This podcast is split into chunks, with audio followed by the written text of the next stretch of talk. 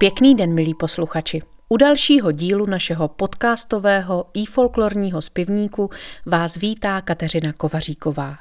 Dnes se podíváme na Santov, na odlesněný vrchol do lokality nacházející se v katastru obce Malá Bystřice v nadmořské výšce 641 metrů.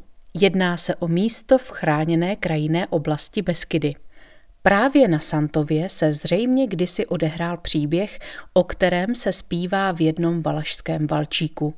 Na tomto místě našla jednou jedna valašská dcérka zralý jalovec, tedy jehličnatý keř nebo bohatě větvený stromek dorůstající výšky kolem jednoho metru.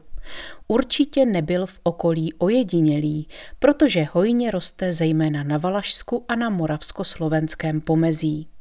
Samotné plody jalovce, tedy jalovčinky, se sbírají až na podzim.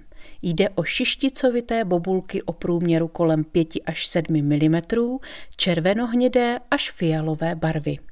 Prý, kdo sní dvě, tři zrnka, je hybký jak srnka.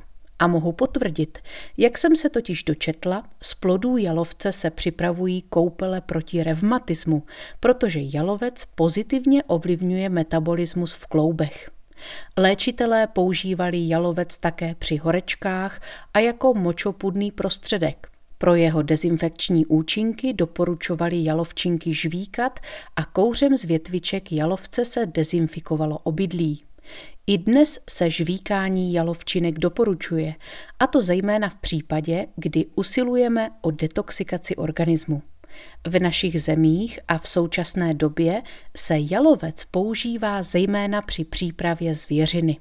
Kromě toho je rovněž významnou součástí některých lihovin. K nejznámějším patří džin a borovička, kterým dává jejich nezaměnitelnou chuť. A za zmínku stojí jistě i použití dřeva jalovce na výrobu dýmek. Ale pozor, jalovcové dřevo je velmi odolné a krásně voní. Používalo se v řezbářství při výrobě dýmek a holí. U nás je však jalovec chráněný. Dřevo se tedy nesmí získávat, pouze dovážet. Jak dopadl celý příběh ze Santova, prozradí Jarmila Šuláková za doprovodu ostravské cymbálové muziky Technik s uměleckým vedoucím Janem Rokitou starším. Příjemný poslech.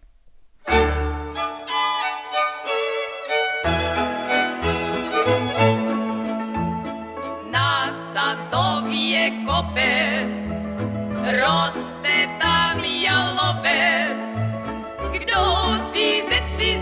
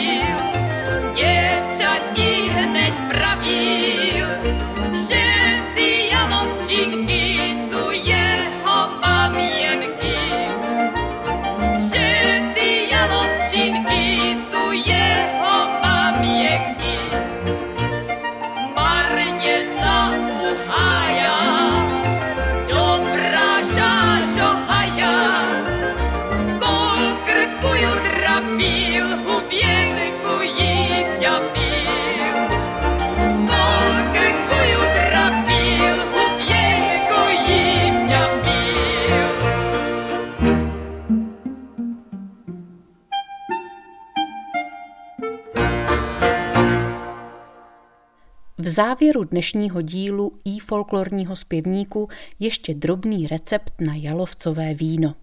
Rozdrťte 10 jalovčinek a zalijte je kvalitním červeným vínem.